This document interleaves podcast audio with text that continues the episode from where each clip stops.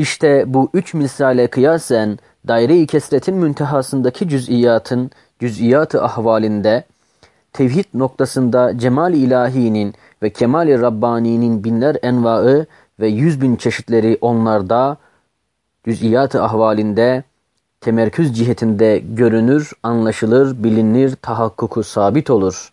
İşte tevhidde cemal ve kemal ilahinin kalben görünmesi ve ruhen hissedilmesi içindir ki, bütün evliya ve asfiya en tatlı zevklerini ve en şirin manevi rızıklarını kelime-i tevhid olan La ilahe illallah zikrinde ve tekrarında buluyorlar.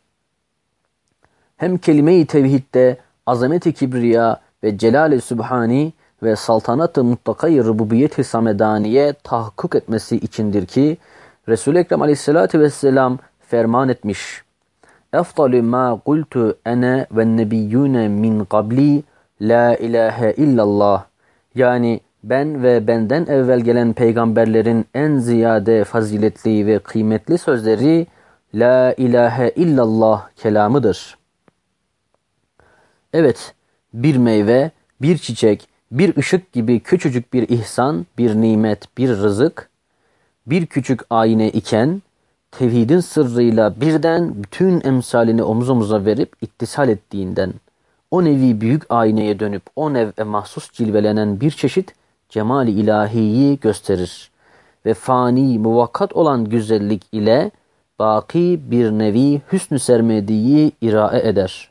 Ve Mevlana Celaleddin'in dediği gibi en hayalati ki dami evliyast aksi mahruyani bustani hudast sırrıyla bir ayni cemal ilahi olur.